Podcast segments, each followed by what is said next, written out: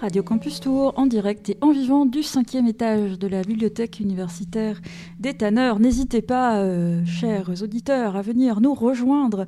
Voilà, il y a des chaises euh, prévues pour vous. N'hésitez pas à venir les, remplir. Vous verrez comme c'est agréable de voir euh, la radio en train de se faire. Alors, pour ne rien vous cacher, chers auditeurs, il se trouve que Florence Alazar est maîtresse de conférences en histoire à l'université de Tours. Peut-être même que vous l'avez déjà entendu sur nos ondes, puisque nous avons eu le plaisir d'avoir une émission portée par le département d'histoire et d'archéologie, voilà, dont euh, vous étiez membre active, Florence Salazar, il me semble. Donc c'est un plaisir de vous avoir euh, sur ce plateau euh, pour interviewer nos, nos, deux invités. Laure Fagnard, bonjour. Bonjour.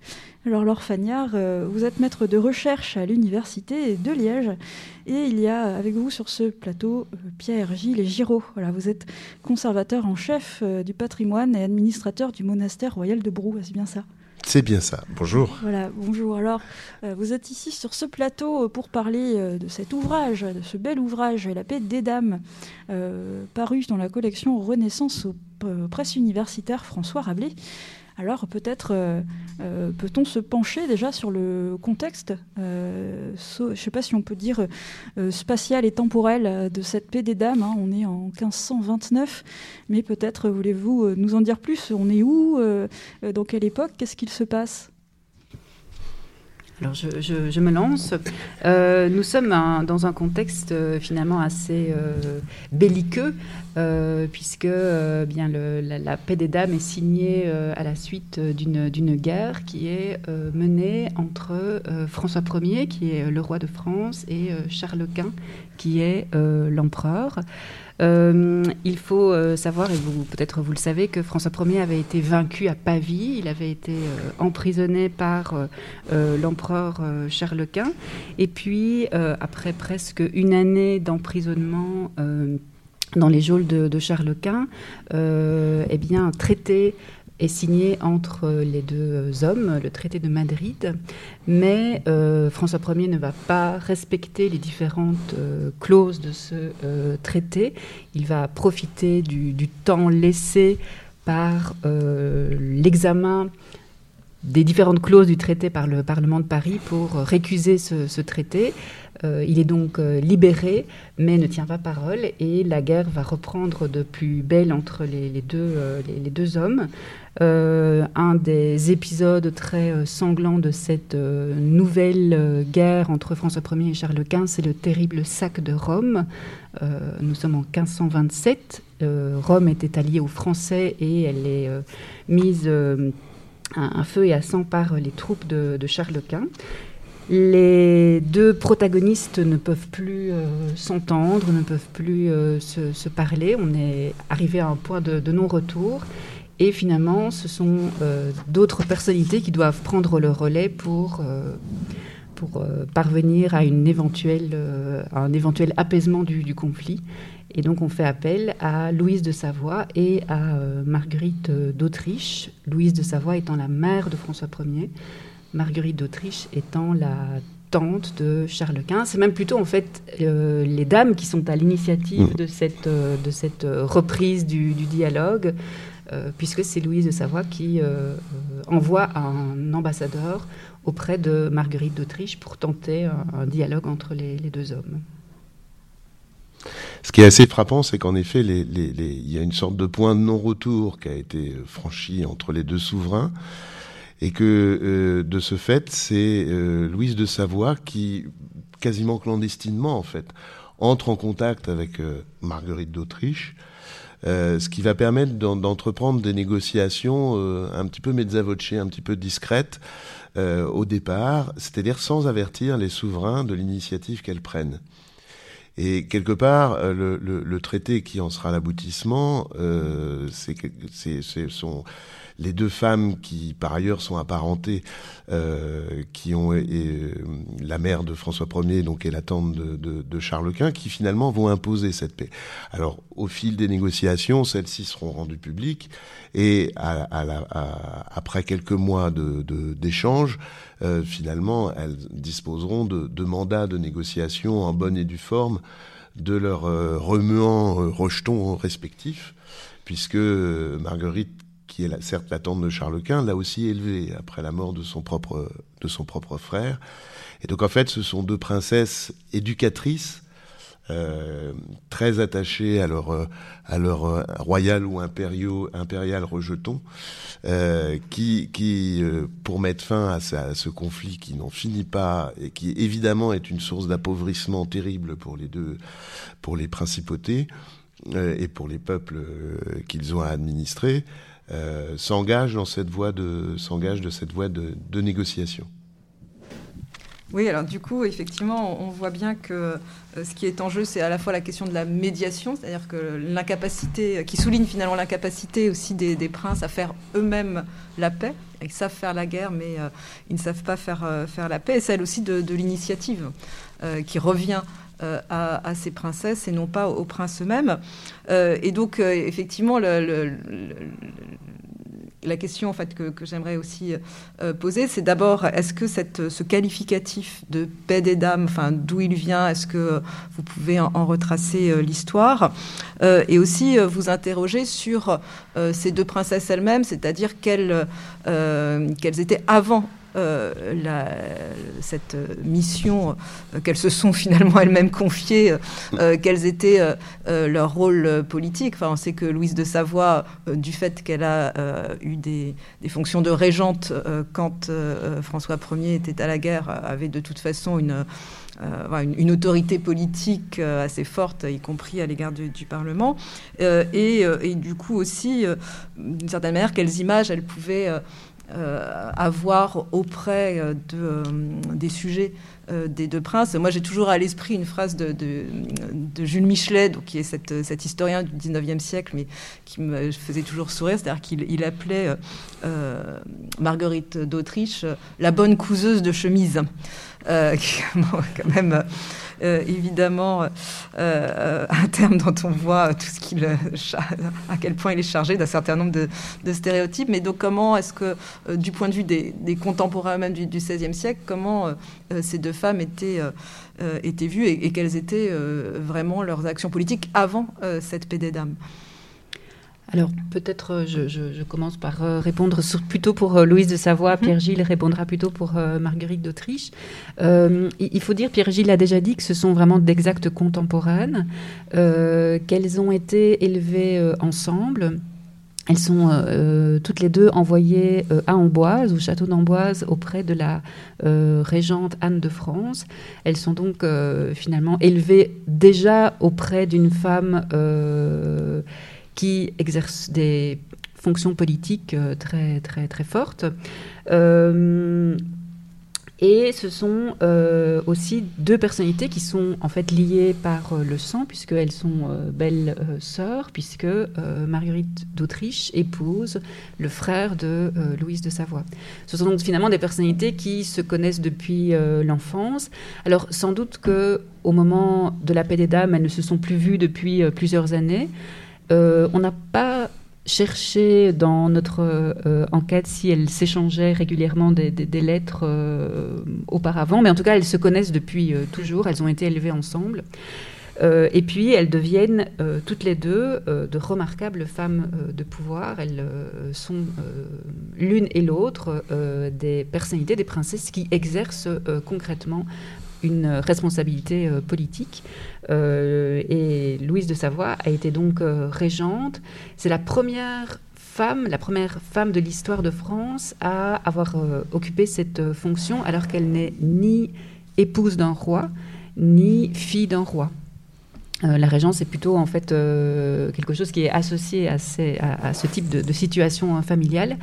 Et euh, Louise euh, euh, assure voilà, la régence lorsque François Ier part en Italie, la première fois en 1515-1516, et puis une deuxième fois plus, sur un laps de temps plus long en en 1523-25, et cette régence va un peu se prolonger en raison de l'emprisonnement de, de, François Ier. Voilà pour Louise. Alors quant à, quant à Marguerite, eh, elles ont quand même échangé quelques correspondances, notamment pendant la captivité de François Ier, où, Louise euh, demande à, Marguerite d'intervenir auprès de l'empereur pour apaiser, enfin pour euh, euh, concédé des meilleures conditions de rétention à, à, à François Ier.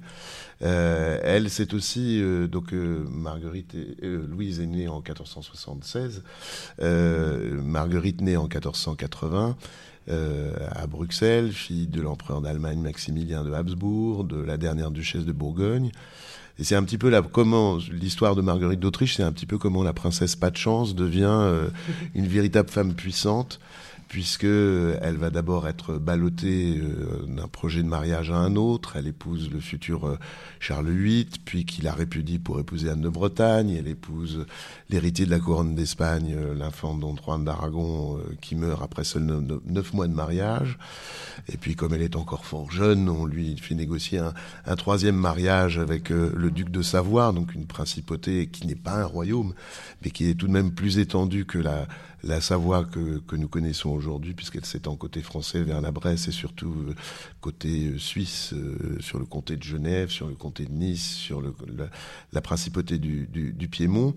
Et c'est là que pendant ce, pendant ce mariage, qui va ne durer que trois ans, parce qu'elle est veuve rapidement à nouveau, euh, que la, notre princesse ballottée d'un projet d'alliance à une autre se révèle une femme de pouvoir, puisqu'elle va prendre en fait le gouvernement, assurer le gouvernement de la Savoie, qui n'intéresse pas beaucoup son époux Philibert le Beau, et euh, de ce fait, à la mort de son frère Philippe le Beau, ils sont tous beaux les princes à cette époque-là, à la mort de Philippe euh, le Beau, qui était comte de Flandre et surtout gouverneur des Pays-Bas pour le compte de leur père, Maximilien rappelle Marguerite aux Pays-Bas. Et il va lui confier d'abord l'éducation des enfants de, ses neveux et nièces, dont le futur Charles Quint, et surtout, euh, rapidement, il va lui déléguer, lui confier la régence et gouvernance des Pays-Bas, dont les villes sont en perpétuelle rébellion contre l'autorité impériale. Et euh, Marguerite d'Autriche n'aura de cesse que d'assurer la prospérité de ces territoires. Et on comprend pourquoi euh, il y a une, sorte de, vocation euh, féminine à se vouloir médiatrice, à se vouloir femme de paix. Euh, peu après, d'ailleurs, la signature de la paix des dames, Marguerite se décrit elle-même comme une autrice de paix je trouve intéressant parce que déjà ça légitime l'emploi du mot, et, évite les controverses inutiles. profiter pour ça. Et puis euh, insiste vraiment sur cette sur cette vocation. Alors ça ne veut pas dire que pour autant euh, elle soit euh, elle soit elle privilégie cette image-là, c'est celle qui est vraiment véhiculée à propos des princesses. Je pense que euh, Laure pourra en dire un mot euh, à travers tout un vocabulaire particulier.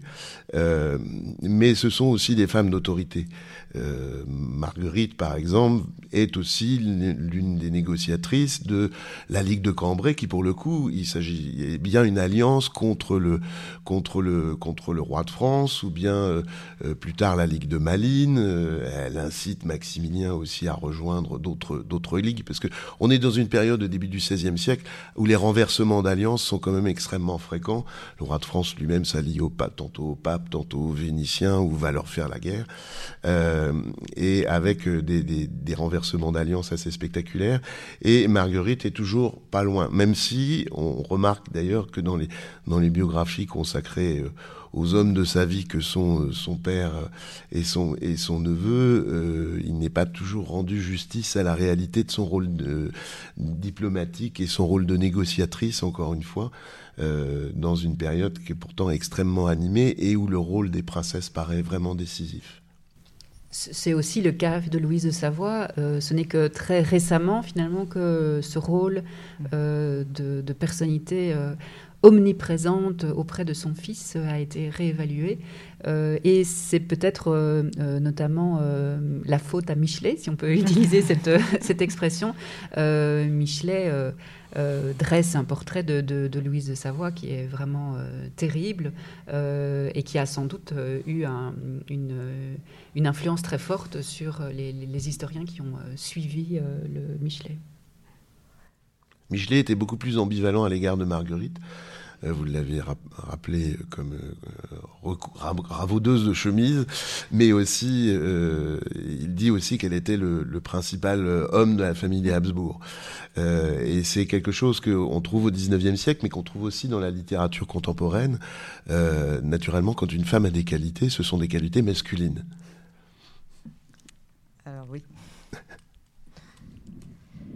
Alors justement, là, vous venez d'expliquer euh, l'importance du travail diplomatique, peut-être on peut dire ça, de ces, de ces deux femmes.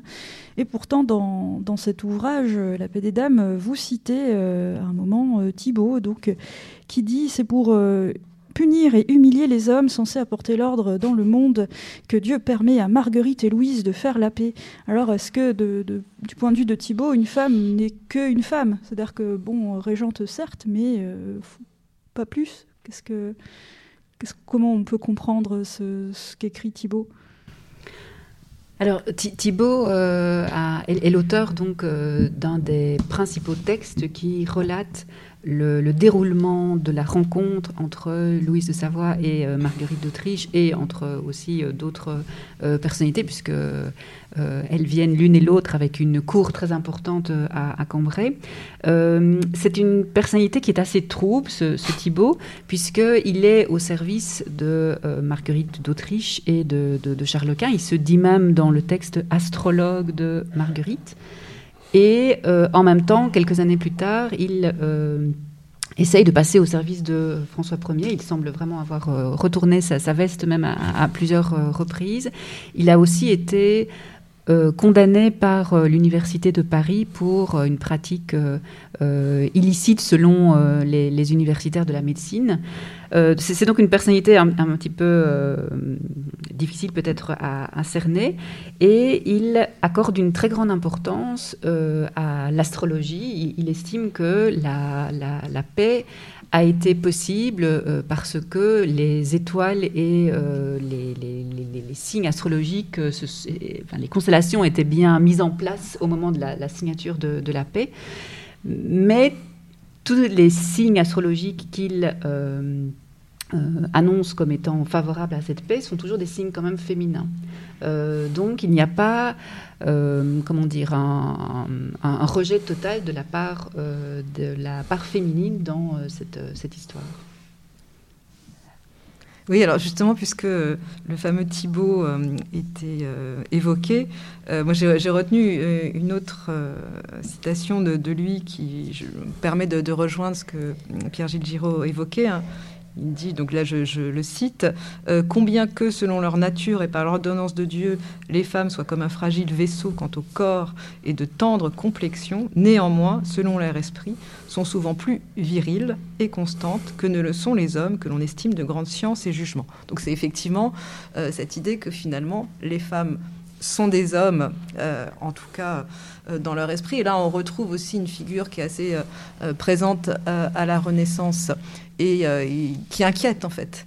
Euh, c'est euh, la figure de, la virago, hein, c'est-à-dire cette femme qui se conduit comme un homme, et parce que justement elle se conduit comme un homme, ben, elle remet en cause ce que nous aujourd'hui on appelle les stéréotypes de genre, mais qui effectivement euh, n'étaient pas qualifiés ainsi euh, par les contemporains. Mais bon, je pense que voilà, je suis de, l'école où il faut parfois appliquer l'anachronisme à l'histoire pour pouvoir faire dire des choses à l'histoire. Donc voilà, cette, cette figure de la virago, c'est une figure inquiétante aussi pour, pour les hommes, parce que finalement, elle remet en cause l'ordre social.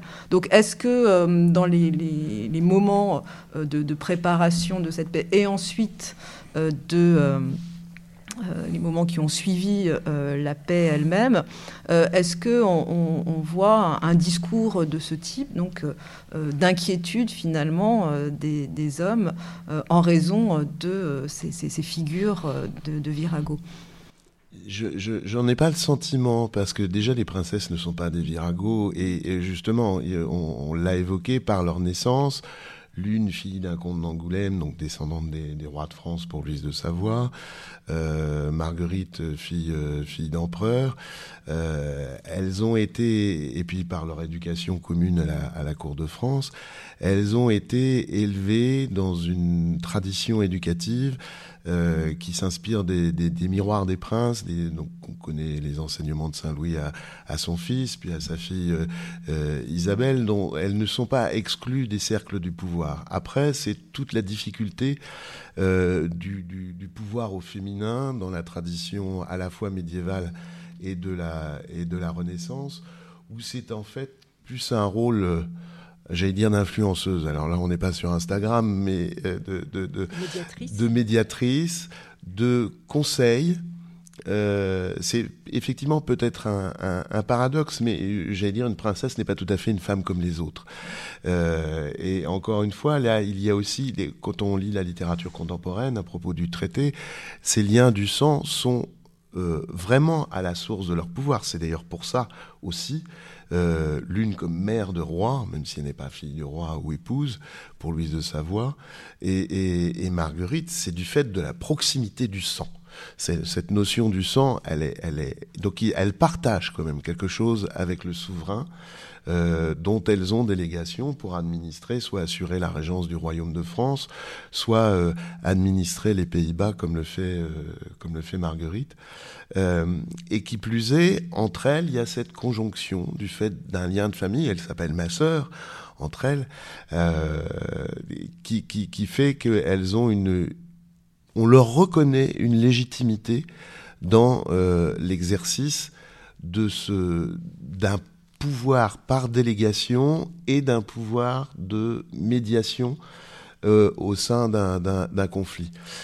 Elles, ont aussi cette, cette faculté de, parce qu'elles ne sont que femmes, et je mets évidemment des guillemets, euh, de, n'être pas assujetties avec la même intensité au devoir d'honneur euh, qui caractérise les souverains. On disait qu'il y avait une ligne blanche ou une ligne rouge infranchissable de tracé entre Charles Quint et, François Ier, qui leur interdit d'aller l'un vers l'autre sans se dédire eux-mêmes.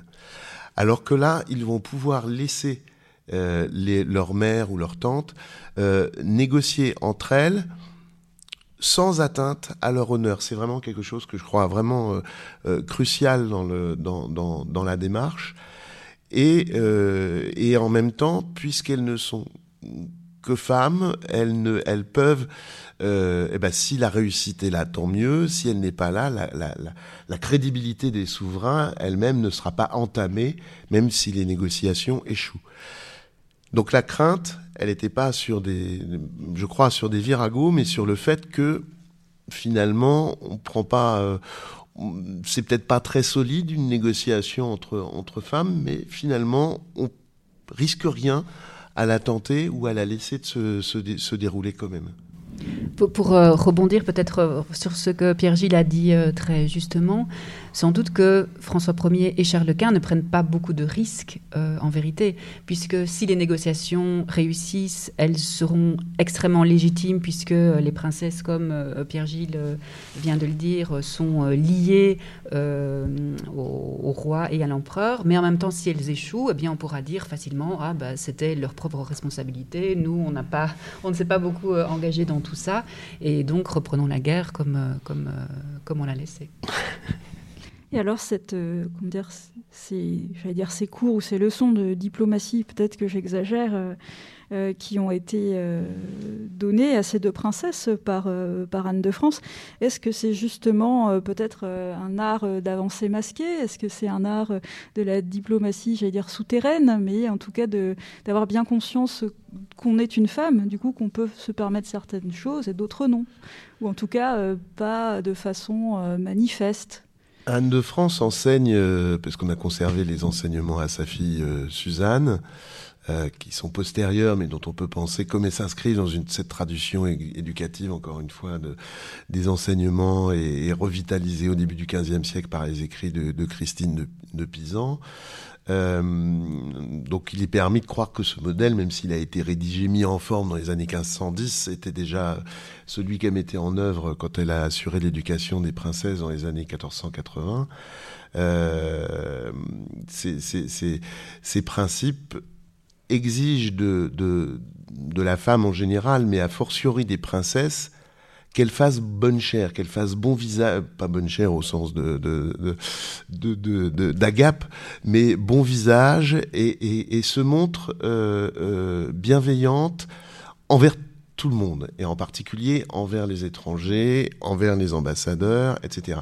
On, retrouve encore une fois ce rôle de, de, euh, qui, dont les femmes et les princesses y compris les reines, sont naturellement, enfin naturellement, euh, par les conceptions de, cette époque, euh, dont elles sont les dépositaires. Et donc, euh, on n'a pas d'exemple très nombreux dans l'histoire antérieure de, de, de, rôles décisifs assurés par des femmes. C'est sûrement un des éléments nouveaux d'ailleurs de ce traité de, de, Cambrai. Elles interviennent parfois, mais vraiment ponctuellement dans des négociations. Des négociations entre princesses à cette échelle-là, on en connaît, on en connaît, je crois pas. Euh, mais néanmoins, il y a une forme, sinon de tradition diplomatique, en tout cas un enseignement qui les prédispose euh, à assurer justement ce, lien et ce lien entre, euh, entre prince et, et diplomate. Euh, depuis très très longtemps, depuis presque la nuit des temps, euh, les femmes euh, sont utilisées dans les processus de négociation. Ce qui est peut-être exceptionnel dans le cas de la paix des dames, c'est que là, il s'agit de deux femmes qui sont mises sur le devant de la scène. Ce n'est pas seulement une qui est envoyée vers un prince, mais ce sont deux femmes qui se, rencontrent. Et encore aujourd'hui, si on examine des rencontres euh, de, très grande importance, en tout cas qui peuvent avoir des conséquences euh, importantes sur le, le cours de l'histoire, qui sont menées par deux femmes, eh bien c'est extrêmement rare, quasiment unique encore, encore de nos jours. Alors justement, deux femmes, euh, et on a parlé aussi quand même d'Anne de France, donc euh, qui, joue un rôle peut-être périphérique mais important en termes justement euh, culturels et de, transmission, disons, d'un certain nombre de, pratiques.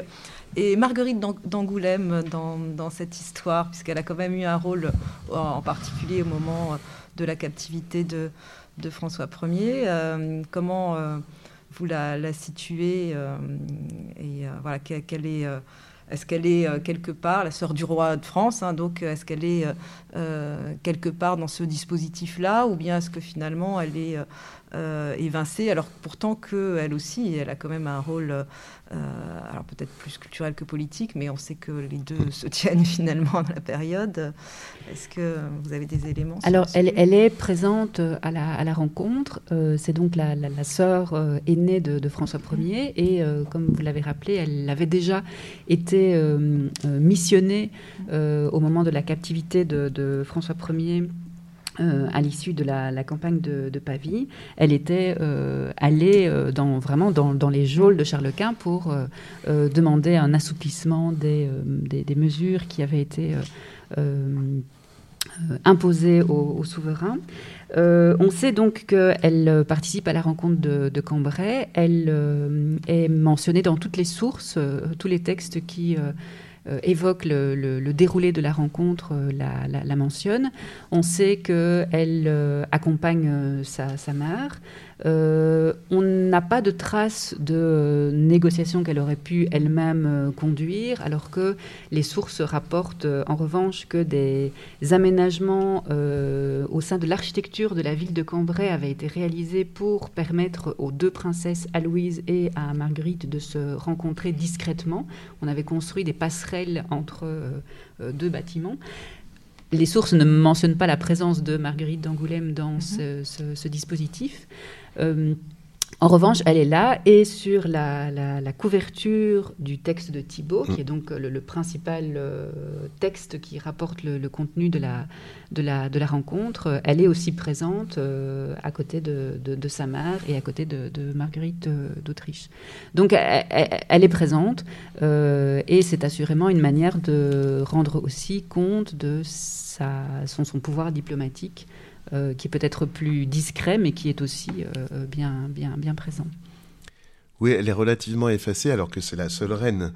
Euh, elle est reine de Navarre, même si c'est pas un grand royaume face à l'Empire et, et, et, et, à la France, mais paraît effectivement plus en, en, appui, en retrait finalement derrière sa mère qui est vraiment la, la, la, la négociatrice et celle qui, qui euh, est à l'origine, on l'a dit, des négociations et de ce, la négociation du, du traité.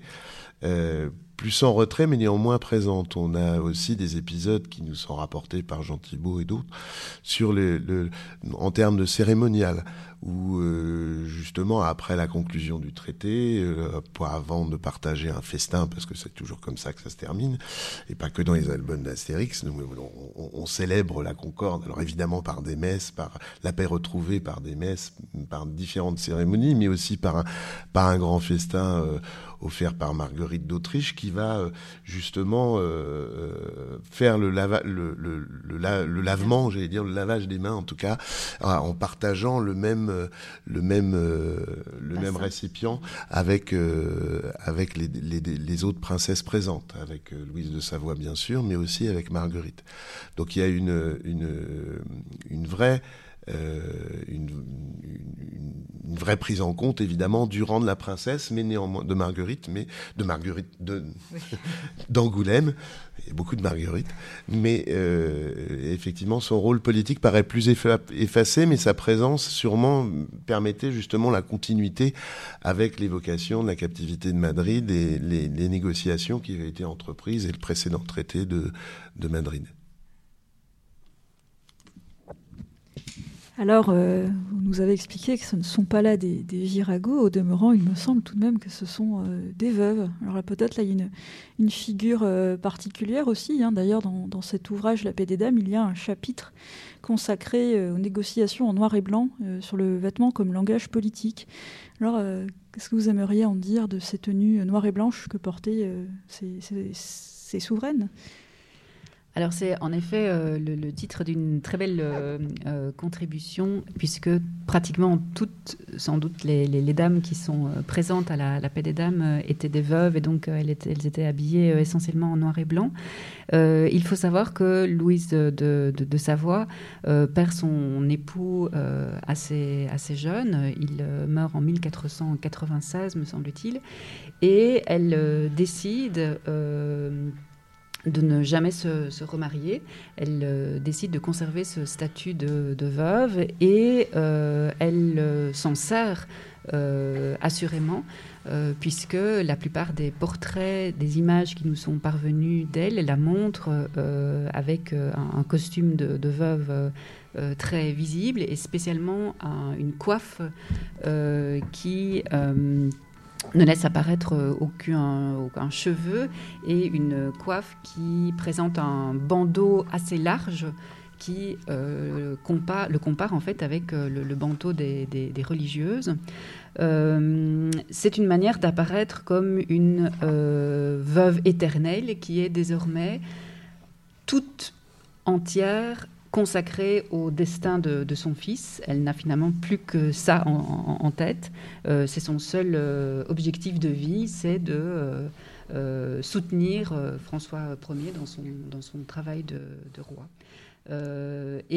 Voilà, peut-être que Pierre-Gilles peut continuer pour Marguerite d'Autriche, mais elle est aussi une veuve qui, elle aussi, euh, se présentent ostensiblement en veuve. C'est ça. Portent, euh, toutes les deux portent un deuil éternel. Sans doute, certes, par fidélité au souvenir de leur mari, mais aussi parce que euh, c'est la source, le, fait, le statut de veuve leur assure justement une indépendance et une autonomie qu'une épouse n'a pas. Euh, et, Marguerite d'Autriche, par exemple, euh, euh, pourra comme va refuser déjà un, un, nouveau mariage parce que son père et son frère lui avaient négocié un, quatrième mariage avec le roi d'Angleterre qu'elle a refusé. encore une fois par fidélité à son mari, mais parce que elle, elle, elle a comme veuve la possibilité d'abord d'administrer ses biens et justement de jouer un rôle public qu'elle ne pourrait pas exercer au même niveau si elle n'était pas euh, veuve. Et les deux s'affichent, c'est frappant dans les portraits euh, qui, comme tous les portraits de cour, sont des images démultipliées, parce que c'est véritablement des sortes d'enseignes, des sortes d'icônes diffusées à une relativement large échelle, euh, où, les deux arborent un, deuil avec une robe. Le point commun, c'est une robe, une robe noire, et puis le, les petites différences se font dans le type de coiffe noire pour euh, Louise de Savoie et blanche pour pour, euh, pour Marguerite. c'est d'ailleurs un point que j'ai évoqué, puisque le, monastère de Brou à Bourg-en-Bresse conserve un, très beau portrait de, de Marguerite d'Autriche par Bernard Van Orley, son peintre en titre auquel j'ai pu consacrer un petit essai dans un autre ouvrage publié par les presses universitaires, François Rabelais, euh, puisqu'il s'agit de, l'hommage à Michel Pastoureau, intitulé L'atelier de, Michel Pastoureau, et, euh, et dans lequel justement on peut voir cette, ce jeu et cette forme en quelque sorte de parallélisme entre les deux, entre les deux princesses, qui finalement, même de loin, ce sont un petit peu des miroirs avec quelques, quelques nuances, quelques différences, mais euh, et, et, en même temps des éléments de, des détails de costume soigneusement repris dans l'iconographie, qui permettent de les distinguer au premier coup d'œil, quand bien même le portrait lui-même ne serait pas tout à fait ressemblant, parce que la gravure qui illustre le frontispice et la couverture de la plaquette du récit de Jean Thibault, euh, difficile de tracer vraiment la physionomie des princesses, et c'est par les costumes qu'on peut les identifier. D'ailleurs, cette euh, précision sur euh, les costumes et les portraits nous permet de de rappeler que le, livre donc euh, publié par les presses universitaires euh, François Rabelais est aussi un, très beau livre euh, d'images, disons, et d'art, euh, où euh, voilà, on, peut euh, vraiment avoir accès à cette documentation extrêmement précieuse. Et sur ce statut de, veuve éternelle, c'est vrai que c'est très intéressant parce que on sait que d'autres femmes ensuite vont le réutiliser. Enfin, moi j'ai en tête évidemment Catherine de Médicis. Tout à fait. c'est exactement le, même principe, la libération finalement et l'autorité qu'apporte ce statut de, de, veuve. Alors vous évoquiez aussi euh, le, fait que, enfin, à la fois une princesse n'est pas une femme comme les autres, euh, et euh, qu'elles sont venues donc à Cambrai avec toute une suite. Et moi, je m'interrogeais aussi sur le fait que, voilà, au-delà de ces euh, deux femmes, éventuellement trois, qui ont pu participer aux, négociations. Est-ce qu'on peut, euh, alors déjà, est-ce qu'on a des traces? Mais ça, j'ai une petite idée de la réponse, euh, parce qu'évidemment, quand on travaille sur le XVIe siècle, c'est parfois difficile d'avoir réponse à tout. mais est-ce qu'on a des, des, traces qui manifestent en fait des, soit des, des conséquences qu'auraient pu avoir les négociations sur les femmes qui accompagnaient dans leur suite les deux princes ou est-ce que euh, voilà on a euh, c'est vraiment la, question finalement de la diffusion euh, de, de, ce modèle ailleurs que dans le milieu princier ou est-ce qu'au contraire non ce sont voilà deux femmes de l'élite et évidemment ça, ça ne bouge pas. Alors les deux sont accompagnés d'une suite nombreuse, comme l'a déjà dit Laure. de femmes et d'hommes. De femmes et d'hommes. Voilà. Euh, l'article qu'on a déjà évoqué sur les, vêtements blancs et noirs euh, montre que dans, leur entourage, il y a beaucoup de, veuves aussi qui les accompagnent, euh, parce que c'est un sort assez commun dans, dans, leur entourage. Il y a quelques aussi quelques très jeunes princesses. Et on sait que ce rôle d'éducation qu'on trouve euh, à la fois chez Anne de France, chez Anne de Bretagne, chez euh, bref toutes ces femmes fortes, mais bien sûr aussi chez Louise de Savoie et, euh, et Marguerite d'Autriche, c'est de, il y a un petit peu un côté agence de placement matrimonial pour assurer de, de, des mariages sinon heureux, du moins important et honorable euh, pour les jeunes filles qui constituent leur, euh, leur maison. Je ne crois pas qu'on ait identifié de conséquences matrimoniales du traité, si ce n'est évidemment une conséquence majeure qui est de, pouvoir réaliser enfin l'union de François Ier avec Éléonore d'Autriche, donc la propre sœur de, de Charles Quint, elle-même veuve du roi de Portugal, qui lui était déjà promise euh, à la suite du traité de Madrid en 1526, mais dont l'union ne s'est pas réalisée du fait de la reprise du conflit, comme l'évoquait Laure, et qui du coup va, elle, à son tour, incarner le, mariage va elle va quitter la péninsule ibérique pour rejoindre le royaume de France en 1530, en exécution précisément du traité de, Cambrai, donc cette fameuse paix des dames, euh, et incarner à son tour euh, être en quelque sorte le symbole vivant de cette paix retrouvée entre l'Empire et, euh, et le royaume.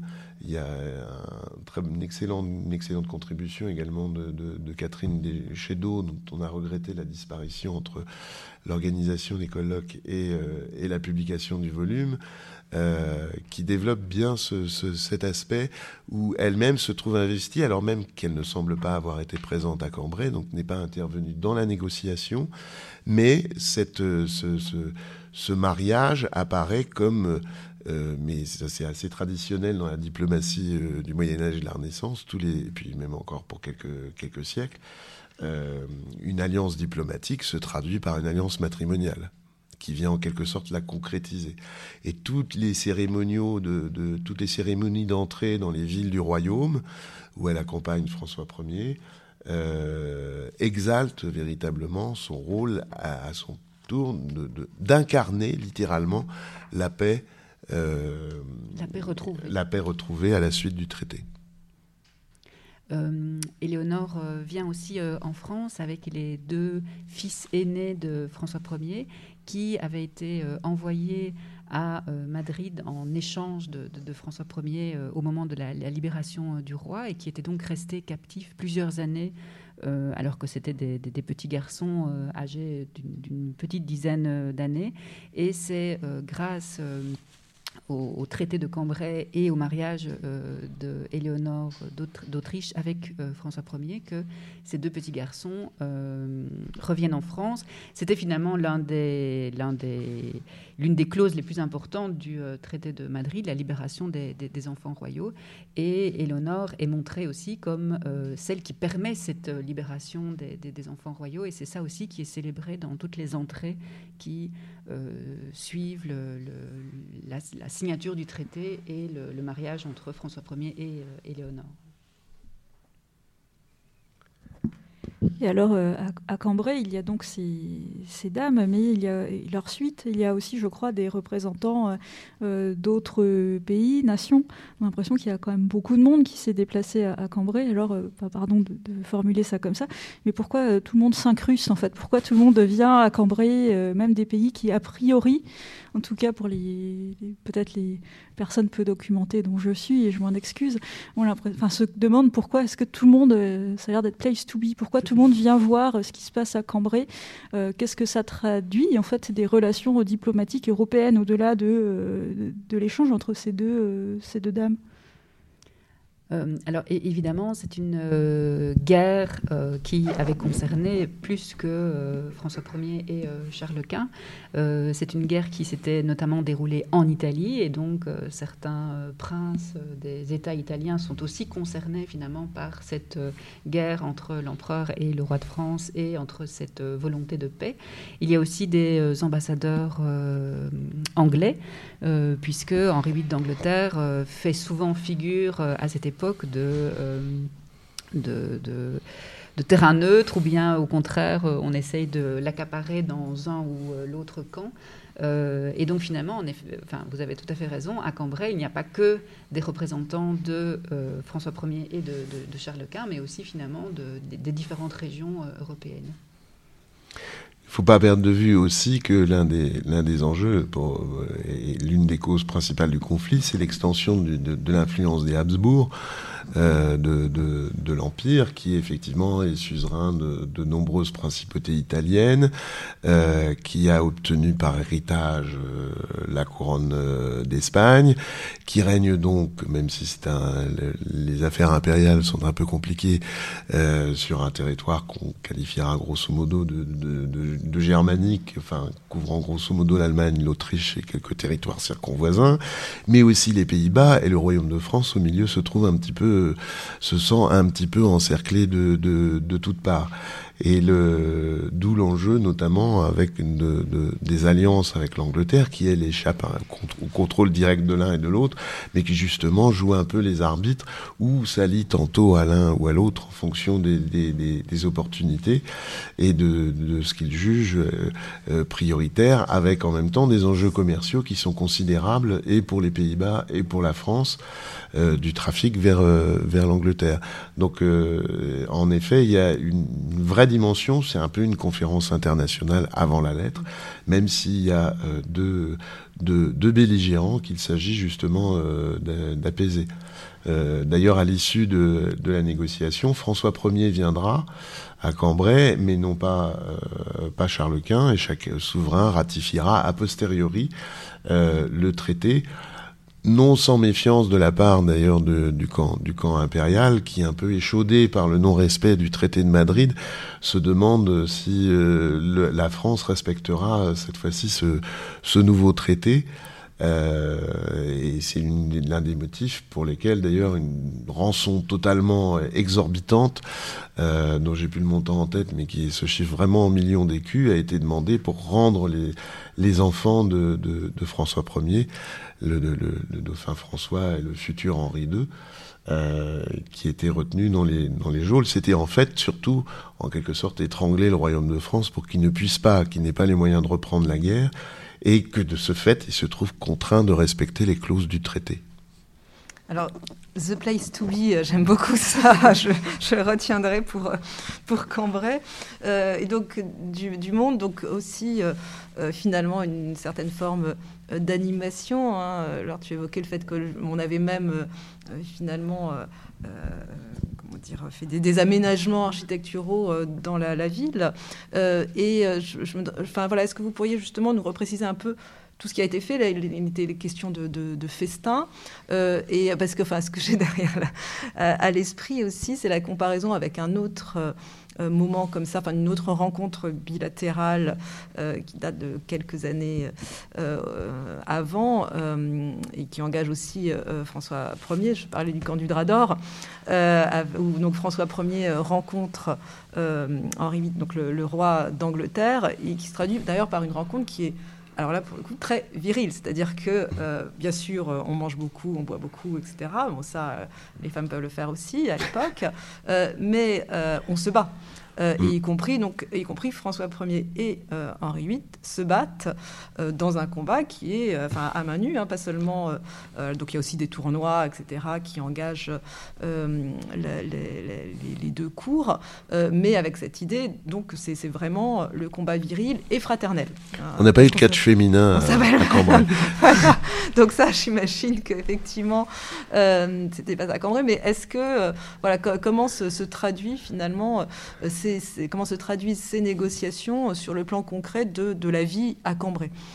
Alors, c'est vrai que c'est une question qui a aussi beaucoup euh, suscité notre, euh, notre intérêt, puisque l'idée était d'essayer de comprendre ce qui se passe pendant euh, ce mois de négociation, parce qu'en fait, c'est une rencontre internationale qui a duré presque un mois, le mois de, juillet, tout le mois de juillet 1529, pour que la paix soit finalement signée le 4 août, si je me souviens bien. et il faut finalement euh, amuser, euh, en tout cas euh, occuper toutes les personnes qui sont rassemblées à, Cambrai. on sait que sont organisées des processions. Alors il y a de très nombreuses processions qui sont organisées, des messes évidemment, et des banquets, mais on n'a pas du tout de traces de, joutes, de tournois. Euh, dans les sources, il n'y a pas du tout de ça qui est, indiqué. Et ce que je voulais dire aussi, peut-être avant de laisser euh, la parole à Pierre-Gilles, c'est que la ville est euh, partagée en quartiers pour que la, suite de Marguerite d'Autriche soit installée dans une partie de la ville. Elle est installée plutôt dans le nord et les portes qui mènent à Cambrai, les portes du nord, sont, lui sont réservées, tandis que Louise de Savoie et sa suite sont étaient plutôt installées au sud. Euh, les Anglais sont aussi euh, d'un côté de la ville. Et on sait que c'est Thibault à nouveau qui nous rapporte cela qu'un gibet a été installé au centre de la ville pour euh, effrayer toute personne qui euh, aurait euh, des, des, des, idées de euh, des idées belliqueuses. Euh, il est aussi indiqué qu'on euh, ne peut pas porter euh, des armes et se promener dans la ville. Il y a finalement eu toute une, législation qui a été aussi finalement mise sur place pour que ce mois de négociation se déroule plus ou moins dans le, calme. on avait aussi demandé à certains habitants de Cambrai de quitter la ville pour laisser la place aux personnalités qui devaient s'y installer.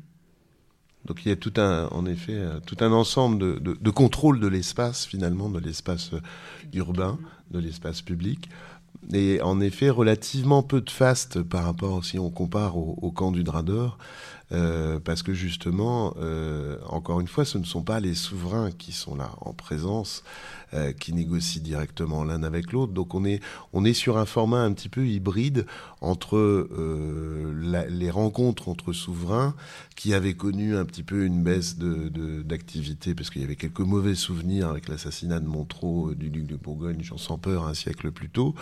Donc ça s'était un peu ralenti. Ça renaît effectivement à la fin du 15e et au début du 16e siècle. Donc en effet avec des rencontres souvent avec des tournois, des joutes, etc. Là en fait la personnalité du fait qu'il ne s'agisse pas des souverains d'une part et qu'en plus ce soit en effet des princesses, finalement euh, tempère un petit peu ce, ce côté un peu ostentatoire. Donc on travaille beaucoup, il y a ces, ce fameux couloir, cette fameuse passerelle entre les hôtels qui est manifestement très très fréquentée et qui permet de négocier jusqu'à jusqu'à des heures tardives et d'avoir des échanges des échanges nombreux, euh, des messes et des processions, mais finalement on reste dans un, dans un, dans un registre qui est moins ostentatoire que sur les grandes rencontres entre, entre souverains de, de, cette époque. Il y a aussi, à la, à la toute fin, des, quelques jours avant la, signature du traité, un coup de bluff de la part de Louise de Savoie qui dit que les négociations finalement n'avancent pas assez vite et qu'elle va quitter la ville.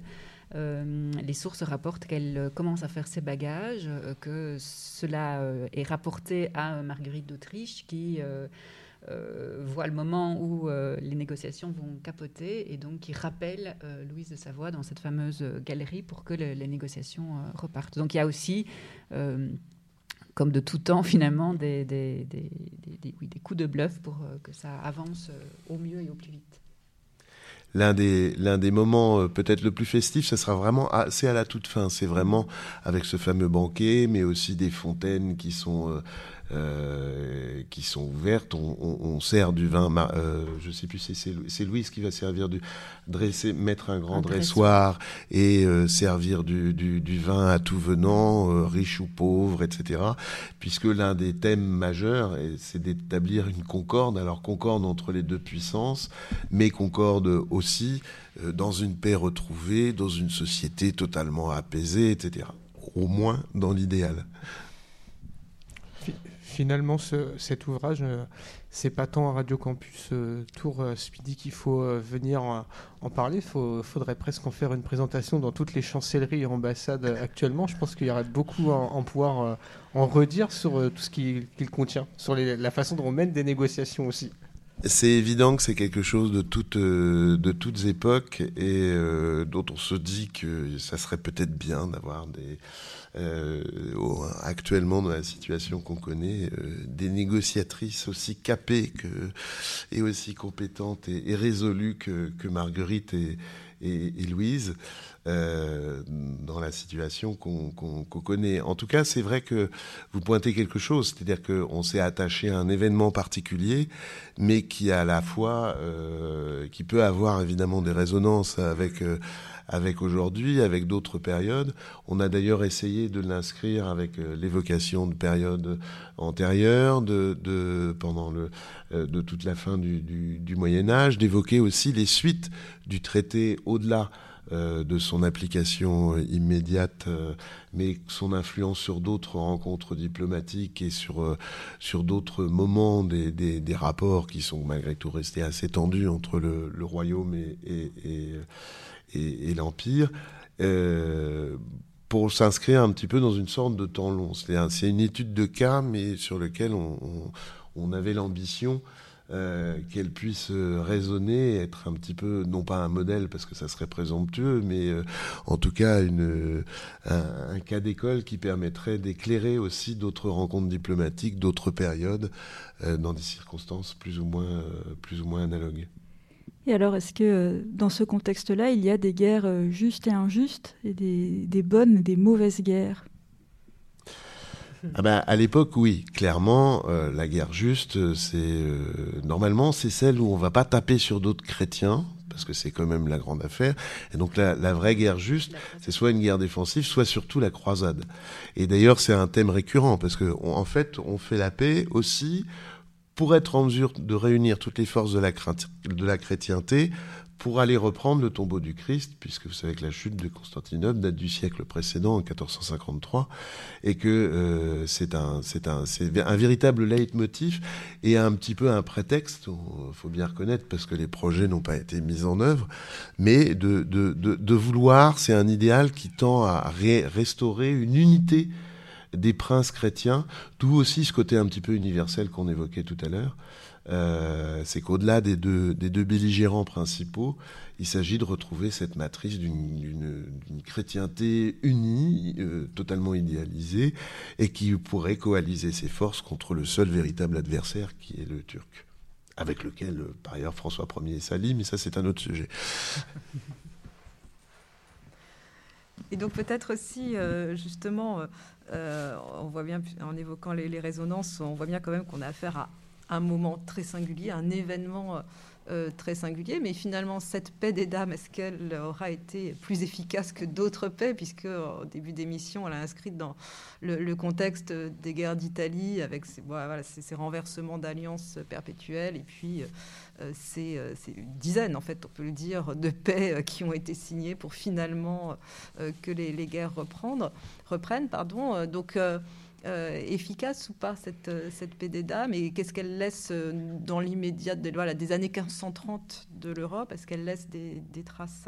Alors c'est une paix qui a relativement été efficace puisque elle va ouvrir une période d'une petite dizaine d'années de paix entre François Ier et Charles Quint et c'est la période la plus longue de paix dans le règne de ces deux souverains. Euh, mais il faut aussi savoir que euh, et Marguerite d'Autriche et Louise de Savoie vont mourir euh, quelques mois après la, conclusion de la, paix des dames. et donc finalement, assez vite, eh bien, enfin, voilà, ça, dure une petite dizaine d'années de, paix, mais après, la guerre reprend pour une nouvelle fois entre l'empereur et François Ier. La mort de Louise de Savoie aura un autre effet, c'est que euh, euh, François Ier va reprendre à son compte les prétentions qu'elle avait sur le duché de Savoie et conquérir euh, le, duché pour son propre compte en 1536, qu'il occupera puis avec Henri II jusqu'en 1559. Donc on va dire que c'est aussi une paix qui a permis d'assurer, et ça, ça peut résonner aussi avec d'autres périodes, y compris celle qu'on vit aujourd'hui, euh, une, une, paix entre les deux principaux belligérants mais il reste, on va dire, des, affrontements sur des, territoires un peu périphériques. Parce que reprendre le contrôle de la Savoie pour prendre le contrôle de la Savoie pour François Ier, c'est précisément une principauté qui, ne, qui dépend de l'Empire. Donc on n'attaque pas frontalement l'Empire, mais on va attaquer euh, et, chercher à occuper un territoire qui en dépend. Donc, euh, mais globalement, comme l'a dit Laure, ça a été quand même une période d'apaisement, sinon de paix totale entre les deux, entre les deux superpuissances de l'époque que sont la, France et, l'Empire. Mais qui sont sans doute aussi euh, épuisés financièrement et qui doivent euh, un peu euh, reprendre des forces avant de pouvoir recommencer la guerre.